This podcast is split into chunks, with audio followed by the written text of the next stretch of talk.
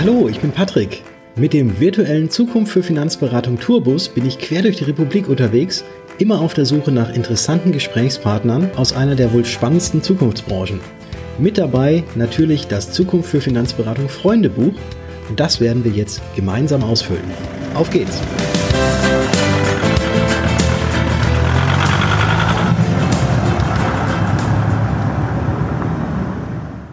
Willkommen zurück zum zweiten Teil mit Markus Renzihausen. Markus ist Betriebswirt und leidenschaftlicher Unternehmer, Autor und Speaker. Seit 2002 ist er als Vorstandsvorsitzender bei der The Engineers of Finance AG tätig. In dem ersten Teil sprachen wir über anthrazitfarbene Grills, Bibi Blocksberg und seine Berufswünsche in der Kindheit. Heute geht es darum, was Markus besonders an seinem Job fasziniert, auf was er gut und gerne verzichten könne und welche Tipps er seinem jüngeren Ich geben würde und was er gerade jungen Finanzberatern heute empfiehlt. Warum das Bauchgefühl wichtig sein kann und warum man sich lieber etwas weniger vornehmen soll und die Prioritäten richtig setzen sollte, das folgt jetzt. Gibt es denn aus dieser Zeit noch etwas, was eigentlich nur deine Freunde von früher wissen, aber was mittlerweile kaum noch jemand weiß, aber eigentlich jeder wissen darf? Das ist eine gemeine Frage. das, der Zusatz und jeder wissen darf, ja genau, das ja. ist wichtig. Da gibt es ja. nämlich sonst bestimmt Dinge, ja. ja. Ähm, wow, das ähm,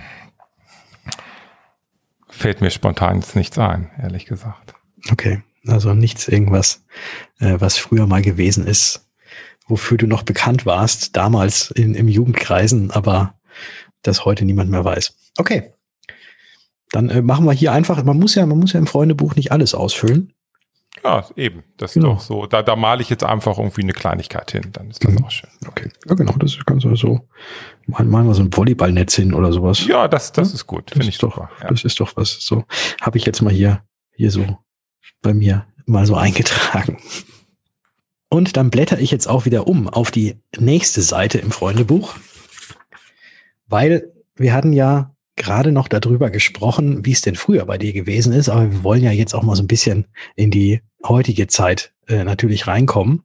Äh, jetzt bist du ja heute auch im Finanzbereich tätig und ähm, war das bei dir tatsächlich ein komplett gerader Weg, den du eingeschlagen hast? Du hattest es ja erzählt, dass du dann vom Gebrauchtwagenvermittler äh, dann doch gesagt hast, naja, ich, ich studiere dann nochmal. Also wie hast du dich für den Finanzbereich entschieden? Ist relativ einfach erklärt. Das ähm, Studium, das ähm, war also an der Berufsakademie in Hannover und parallel auch mit einer Ausbildung zum Industriekaufmann. Also habe ich dann so beide Abschlüsse das Betriebswirtschaftsstudium und, und Industriekaufmann innerhalb dieser drei Jahre gemacht. Und dann gab es da so eine tolle Anzeige vom AWD und das hat mich irgendwie interessiert, so ein bisschen Geld nebenbei noch zu verdienen und da habe ich dann angerufen und so bin ich dann irgendwie beim AWD gelandet. Und das hat dann parallel auch noch funktioniert. Da bin ich dann so langsam eingestiegen und ja, so hat sich das, so war eigentlich so der Einstieg. Und dann war ich halt nach dem Studium, da war ich dann fertig und habe gedacht, nee, du bleibst jetzt mal in der Finanzdienstleistung, weil es mir schon Spaß gemacht hat. Mhm. Dieser Spaß passt sehr gut zu der nächsten Frage. Äh, wenn dich heute dein jüngeres Ich fragen würde, was dich an deinem heutigen Beruf und auch der Branche so fasziniert, was würdest du deinem jüngeren Ich beantworten? Naja, also mich, mich fasziniert nach wie vor und ich sehe mich als in erster Linie erstmal als Unternehmer, diese absolute Freiheit, Dinge zu gestalten und mitzugestalten und also einmal selbst das eigene Leben, aber natürlich auch dazu beizutragen, dass man ganz, ganz vielen Menschen hilft, irgendwie voranzukommen im Leben. Und ähm, das ist wirklich toll, weil man da relativ viel Wertschätzung bekommt.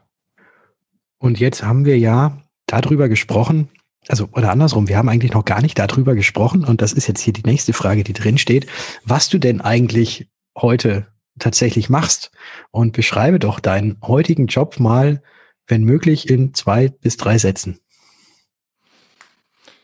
Ja. Aber ich weiß, du machst so viel, da reichen wahrscheinlich ja, zwei, drei das, Sätze nicht aus. Eigentlich habe ich so gesehen ja zwei Jobs, wenn man es mal genau nimmt. Ich bin auf der einen Seite äh, bei einem Finanzdienstleistungsunternehmen, The Engineers of Finance, als Vorstandsvorsitzender tätig und da machen wir einfach Investmentgeschäft. seit gut 20 Jahren. Das ist unser Schwerpunkt. Und auf der anderen Seite bin ich mit meinem Coaching- und Consulting-Unternehmen unterwegs und helfe Finanzberatern auf dem Weg an die Spitze. Halt als Finanzberater an die Spitze. Das waren tatsächlich nur drei Sätze. So ungefähr. Ja. So einfach. So einfach ist das. Gut, dann äh, das ist auch gut. Dann kann ich, muss ich hier nämlich äh, nicht so viel ausfüllen in dem Buch. Dann schreibe ich, äh, ja genau, dann, dann schreibe ich das einmal auf. Also Engineers of Finance. Ähm, dass du da Vorstand bist. Und es ist auch eine Aktiengesellschaft, ne? Ja, genau. Ist, ja, wir haben uns dann so schon sehr frühzeitig, ich glaube 2002 war das, wo wir das in die AG umgewandelt haben, dachten wir, naja, wir haben viel mit Wertpapieren zu tun, mit Aktien, also mit Investmentfonds in dem Sinne aber, aber da sind ja nur mal Aktien drin. Dann würde auch eine Aktiengesellschaft einfach gut passen. Mhm. Okay, aber das, äh, aber dein, dein, dein Coaching und Consulting, das ist jetzt noch keine AG. Nein, das ist eine GmbH, ja. ja so. Dann habe ich das jetzt auch hier notiert. Und das ist natürlich das, was man sich dann fragt. Was macht dir denn an deinem Job am meisten Spaß? Oder an deinen Jobs? Das müsste man ja so machen. Ja, aber ähm, in der Tat, also macht am meisten Spaß, ich sag mal, anderen Menschen irgendwo Inspiration zu liefern oder, oder Ideen und, und, und Hilfestellungen dass die sich weiterentwickeln. Und das ist sowohl auch im eigenen Unternehmen, wo es vielleicht die Mitarbeiter sein können, aber auch ähm, im anderen Unternehmen, wo es vielleicht andere Finanzberater sind, die ja auch selbst als Unternehmer tätig sind, wo ich denen halt Ideen und Inspiration irgendwo liefern kann. Und wenn man dann merkt, dass das angenommen wird, umgesetzt wird und daraus etwas Schönes entsteht, dann macht das unendlich viel Spaß. Mhm. Also da höre ich ja eigentlich so ein bisschen raus, dass du quasi jetzt auch sehr viel Freude daran hast, wenn es anderen Teilnehmern oder zum Teil vielleicht sogar auch Wettbewerbern, wenn die irgendwie was, äh, was, was Gutes aufbauen und wenn denen es auch gut geht. Ja. Also ich habe, meine Grundüberzeugung ist, dass der Markt einfach so riesengroß ist, Natürlich gibt es Mitbewerber, aber ich sag mal, da ist für jeden so viel über, dass es, glaube ich, allen gut gehen kann.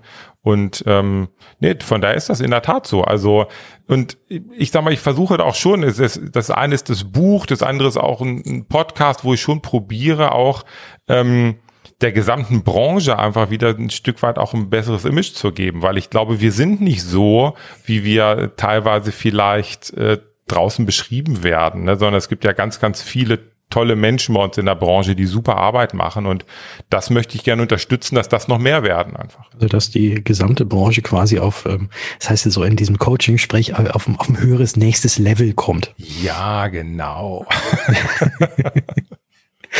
ja, jetzt hatten wir das, was Spaß macht. Jetzt kommt die nächste Frage auch. Gibt es Aufgaben in deinem Job, auf die du gerne verzichten würdest oder könntest?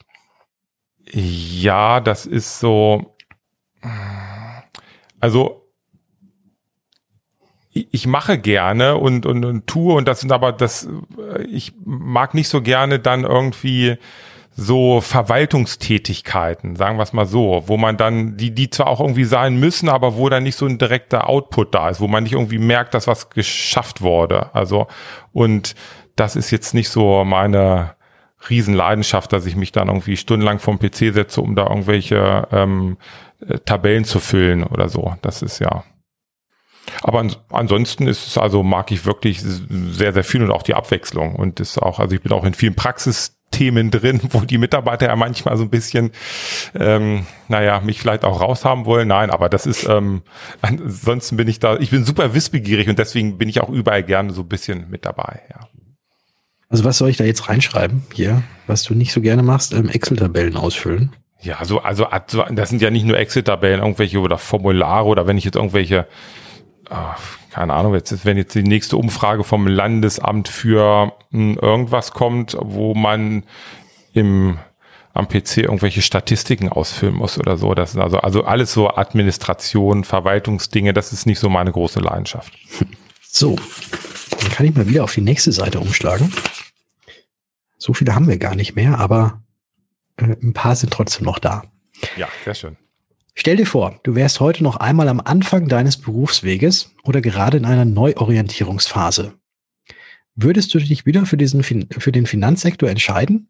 Und wie würdest du vorgehen, wenn du quasi momentan wirklich ganz am Anfang steht, nichts mehr hast, allerdings das Know-how und das Wissen, was du bisher angeeignet hast, ja, wie würdest du dann jetzt neu starten?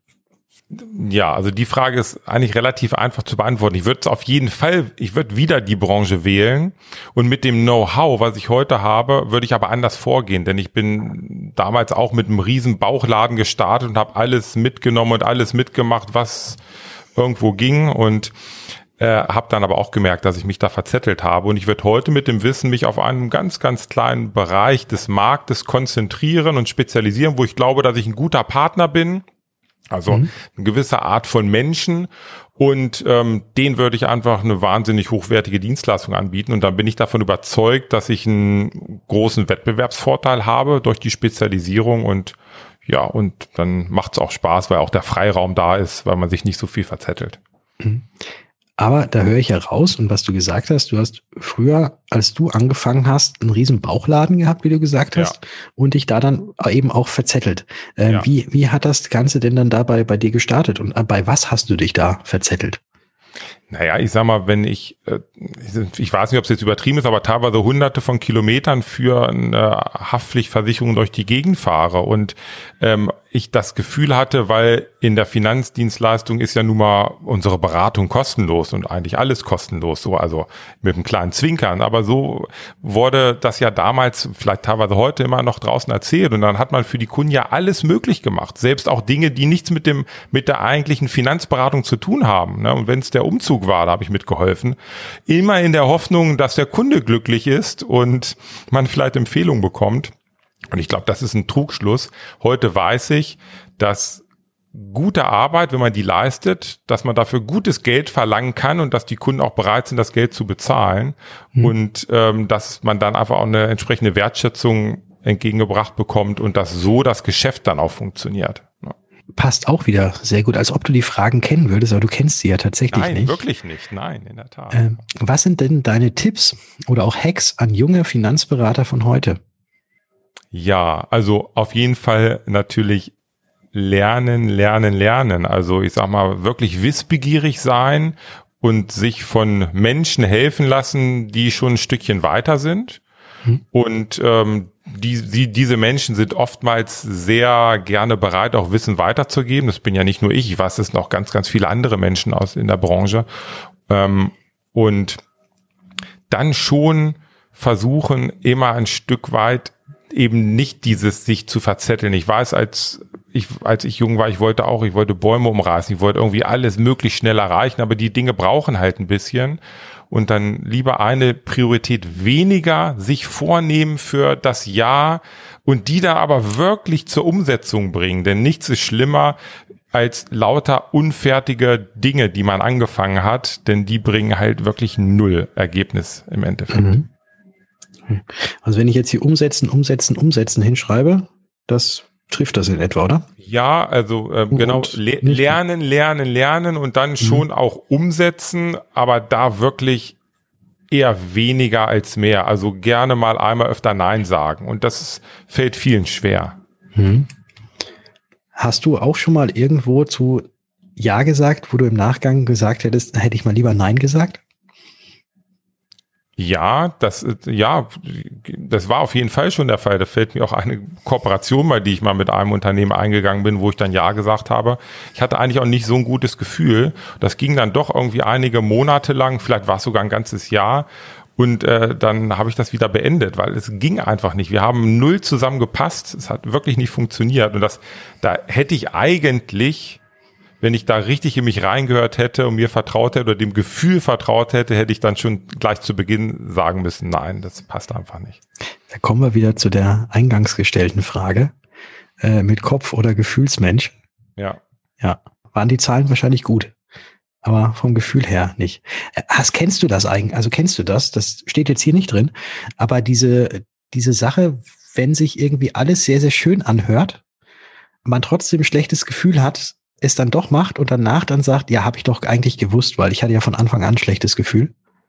Ja, das ist also das Gefühl, das täuscht einen, glaube ich, wirklich relativ selten. Ja, das ist, ist so. Also doch, kenne ich. Mhm. Gut. Nächste Frage, die hier steht. Wo wird sich die Finanzbranche in den nächsten fünf Jahren hin entwickeln? ich vermute, also natürlich ist nicht nur jetzt durch die, durch das Gesamt, durch die besonderen Umstände jetzt mit dem, mit dem Covid-19, wo wir vielleicht auch alle über Digitalisierung sprechen, aber ich glaube, digitale Prozesse werden definitiv weiter voranschreiten und das führt aber meiner Ansicht nach nicht dazu, dass in drei, vier, fünf Jahren auf einmal alle Menschen online ihre Finanzdienstleistungen abschließen oder abwickeln ähm, standardisierte Themen vielleicht schon. Und ich glaube, das wird sich weiterhin dahin bewegen, dass Profis und Spezialisten einfach benötigt werden äh, am Markt. Und all diejenigen, die da irgendwie ihr Zuhause finden und sich irgendwie so in seinen, in, im, im bestimmten Bereich wirklich abgrenzen und vielleicht auch ein Stückchen besser sind als der Wettbewerb. Ich glaube, die haben da eine ganz, ganz tolle Zukunftsaussichten. Kann ich genauso unterschreiben. Ja, sehr schön. Auch, auch wenn es jetzt hier nicht um mich geht. Dann blätter ich noch einmal um und lass uns doch jetzt mal so ein bisschen über deinen Alltag sprechen. Mhm. Welche Rolle spielt dein Handy und wie oft schaust du am Tag drauf? Ja, da bin ich ganz ehrlich, ein zu groß, eine, es spielt eine zu große Rolle. Das ist ähm, ein Thema, wo ich eigentlich wirklich auch an mir arbeiten möchte, dass ich einmal weniger drauf schaue das ist halt schon sehr präsent, das Handy. Mhm. Ich kann gar nicht, ich müsste jetzt wahrscheinlich mal äh, in die Bildschirmzeiten schauen. Da wird einem das, glaube ich, angezeigt, wie oft man drauf schaut und wie viele ja. Stunden, das kann ich gar nicht genau sagen. Aber es ist definitiv zu häufig. Wobei, und das soll keine Entschuldigung sein, das Handy ist schon ein wahnsinniges Arbeitsmedium. Also ich habe da kein einziges Spiel drauf. Ich, ich gucke auch nicht, surfe nicht durch die Social-Media-Kanäle, um mir andere Dinge anzugucken, aber ich produziere relativ viel Content oder Themen auch mit dem Handy oder, oder arbeite damit viel. Und ähm, sind also Themen wie E-Mail, WhatsApp, äh, natürlich aber auch Dinge produzieren, also wirklich Content für, für die Social Media Kanäle, also für meine eigenen. Und dadurch ist es schon sehr, sehr präsent, ja. Mhm. Welche Techniktools benutzt du heute noch zusätzlich äh, und am häufigsten in deinem Arbeitsalltag? Ja, eigentlich also wirklich das ähm, Handy, dazu dann ein schönes Tablet, ein iPad, ein MacBook. Also so habe ich so diese, diese Apple-Welt für mich, wo mhm. ich zu Hause bin. Und ähm, das ist schon das absolut Wichtigste. Und dann auf jeden Fall hochwertige Mikrofone und ähm, ja und auch Kameras für Audio- und Videoproduktion, was dann mhm. einfach extrem wichtig ist. Okay. Also da dann schon drauf achten, dass es auch qualitativ sehr gut ist. Ja, auf jeden Fall. Bist du dann jemand, der wenn du jetzt auch gerade das, noch das iPad angesprochen hast und ich habe dich ja auch schon, wir haben uns ja auch, wir kennen uns ja, äh, und ich habe dir auch schon mal gesehen, du bist da mit dem iPad rumgerannt und hast dann auch immer noch einen Stift dabei und hast dann alles auf dein iPad geschrieben. Wie sieht's denn eigentlich bei dir sonst auf dem Schreibtisch aus? Liegen da noch sehr viele Zettel und ähm, überall Post-its oder bist du tatsächlich jemand, der das wirklich alles digital macht? Also ich gucke, ich, ich äh, schaue mich jetzt mal kurz um und puh, das darf ich gar nicht sagen, aber hier liegen ganz, ganz, ganz, ganz, ganz, ganz viele Zettel und Briefe, mhm. die ich mal abheften müsste, glaube ich. Mhm. Oder wegwerfen wahrscheinlich auch, kann auch sein. Nee, hier liegt in der Tat noch einiges rum, aber ich selbst produziere keine Zettel mehr. Das sind eher die Dinge, die mir per Post zugeschickt werden. Ähm, weil sonst, wenn ich jetzt wirklich schreibe, mache ich das ausschließlich mit dem iPad. Mhm. Und äh, noch eine Frage in dieser Kategorie zu deinem Alltag. Jetzt habe ich ja auch schon herausgefunden, dass du sehr gerne grillst, dass du ein Familienmensch bist, aber auf der anderen Seite eben auch mit, mit quasi deinen, deinen zwei Jobs, die du hast, Einmal als der äh, Vorstand von der AG, aber auch äh, mit deinem, mit deinem Coaching- und Consulting-Business. Äh, wie schaffst du es da, diese sogenannte Work-Life-Balance gut hinzukriegen? Und gibt es da irgendwelche Gefo Erfolgsgeheimnisse, ähm, die du weitergeben kannst? Hm, Strukturen auf jeden Fall. Also meine, meine Woche ist schon äh, in, in Blöcken strukturiert. Und ähm, dann ist das für mich zum Beispiel ein ganz entscheidender Aspekt, weil die Mitarbeiter zum Beispiel auch nur in ganz gewissen Blöcken dann Termine reinlegen können. Nämlich da, wo es also für mich in Ordnung ist, wenn da so ein Termin drin ist. Also ich glaube, das ist so das Wichtigste, dass man immer selbst die Hoheit über den Kalender hat mhm. und nicht andere Menschen die Hoheit über die eigene Zeit haben. Und dann bekommt man das hin. Es gibt immer wieder auch schwierige Phasen. Klar, gerade jetzt, wo dann vielleicht auch alle Kinder zu Hause sind und man die Großeltern nicht mehr so mit einspannen kann in der aktuellen Phase. Ähm, aber grundsätzlich schafft diese, diese Strukturen und die Hoheit über den eigenen Kalender, das ist, glaube ich, das Entscheidende. Jetzt blätter ich nochmal um und das ist dann auch die letzte Seite. Und da lass uns doch mal ein bisschen träumen. Stell dir vor, du könntest für einen Tag lang in eine Zeitmaschine reingehen und dann dahin reisen, wo immer du möchtest, entweder in die Vergangenheit oder in die Zukunft. Wohin würdest du denn gerne mal für einen Tag reisen? Also da fällt mir ganz spontan Florenz ein zu den Zeiten der Medici. Also das würde mich mal äh, extrem äh, interessieren. Da gab es ja eine ganz tolle Serie, mhm. die ich geschaut habe und das fand ich echt äh, erstaunlich, was da alles so zu der Zeit passiert ist. Das würde mich interessieren, ja. Was da jetzt so im Speziellen? Ja, wie die, wie, wie die Menschen gelebt haben und so dieses, dieser, dieser, dieser krasse Unterschied zwischen den ganz Armen unten und oben so den, den Reichen und die, die Kunst, die da so entstanden ist. Ich glaube, da war ja der Botticelli ein Maler, der da auch in der Serie vorkam und wo jetzt gerade, ich glaube, vor ein paar Tagen stand in der Zeitung, dass ein Bild von ihm für 80 Millionen Euro versteigert wurde. Das ist schon echt verrückt, weil zur damaligen Zeit war er ja nun auch zwar nicht arm, aber dem ging es nicht besonders gut. Und mhm. da sind aber ganz, ganz tolle Dinge entstanden und auch ganz, ganz tolle Bauwerke. Und das wird mich schon mal interessieren. Ja. Mhm. ja, und mit dem Wissen von heute hättest du ihm dann wahrscheinlich für ein paar Gulden äh, so ein Bild abgekauft, ne? Ja, wahrscheinlich. Kommen wir zu der abschließenden Frage. Nenne doch bitte drei Personen, und dabei ist es völlig egal, ob sie leben bereits tot sind oder auch fiktiv sind, mit denen du sehr gerne mal essen gehen würdest? Oder machen wir es mal anders, mit denen du gerne mal bei dir äh, auf der Terrasse ein schönes Steak grillen würdest? Ja, also drei Personen. Ähm, ich würde gerne mit dem, also der, der, der Steve Jobs, der ähm, reizt mich wirklich, den hätte ich gerne mal kennengelernt, ob er wirklich so ein Nein, das sage ich jetzt nicht, aber wie er wirklich so drauf war, ne? Mhm. so, äh, weil er doch teilweise sehr kritisch gesehen wird. Das wäre wirklich, ja, hätte mich super interessiert. Ähm, dann würde ich den, ähm, auch den, den Peter Maffei, den hätte ich auch gern bei mir auf der Terrasse. Ich habe auch so eine zweistufige Terrasse, der könnte gleich seine ganze Band mitbringen und noch ein bisschen schöne Musik machen. Ähm, nee, das, äh, das, ja, der, äh, das wäre super. Und ähm, als Cäsar, der dürfte auch mit dabei sein. Steve Jobs, Peter Maffei und Cäsar. Das, das ist ein sehr eine gutes, tolle Mischung, oder? Ja, äh, super, super Mischung. Aber ich weiß, also Peter Maffei ist ja tatsächlich einer der großen Musiker, der allerdings auch extrem viel Herz hat, weil ich habe neulich eine Reportage über ihn gesehen und äh, oder gehört, was er alles gerade für, für Kinder macht, die äh, die es nicht so gut haben. Ja. Äh, das ist schon gewaltig. Ja, das stimmt. Absolut. Ja. Tja, ich würde da, also da müsste ich mir natürlich auch das Menü, da müsste schon irgendwie, muss ich mir was Besonderes einfallen lassen. Vielleicht gibt's ein Spanferkel auf dem Grill. Das habe ich noch nicht gemacht. Dann hast du ja jetzt was vor, weil ich werde nämlich jetzt auch wieder meine Sachen packen, mich wieder in den virtuellen Tourbus setzen und weiter quer durch die Republik reisen. Aber vorher möchte ich mich natürlich bei dir, lieber Markus, ganz herzlich bedanken dass du dir die Zeit genommen hast, dass wir hier gemeinsam das Freundebuch ausfüllen konnten. Und ich hoffe auch, dass für unsere Hörer etwas dabei gewesen ist. Und ich hoffe auch, dass du, also du leserlich geredet hast du auf jeden Fall. Und ich hoffe auch, dass du ein bisschen Spaß dabei hattest. Auf jeden Fall. Das hatte ich, Patrick. Vielen, vielen Dank für die Einladung. Das war das Interview mit Markus Renzihausen. Ich hoffe, es hat euch genauso viel Spaß gemacht wie mir.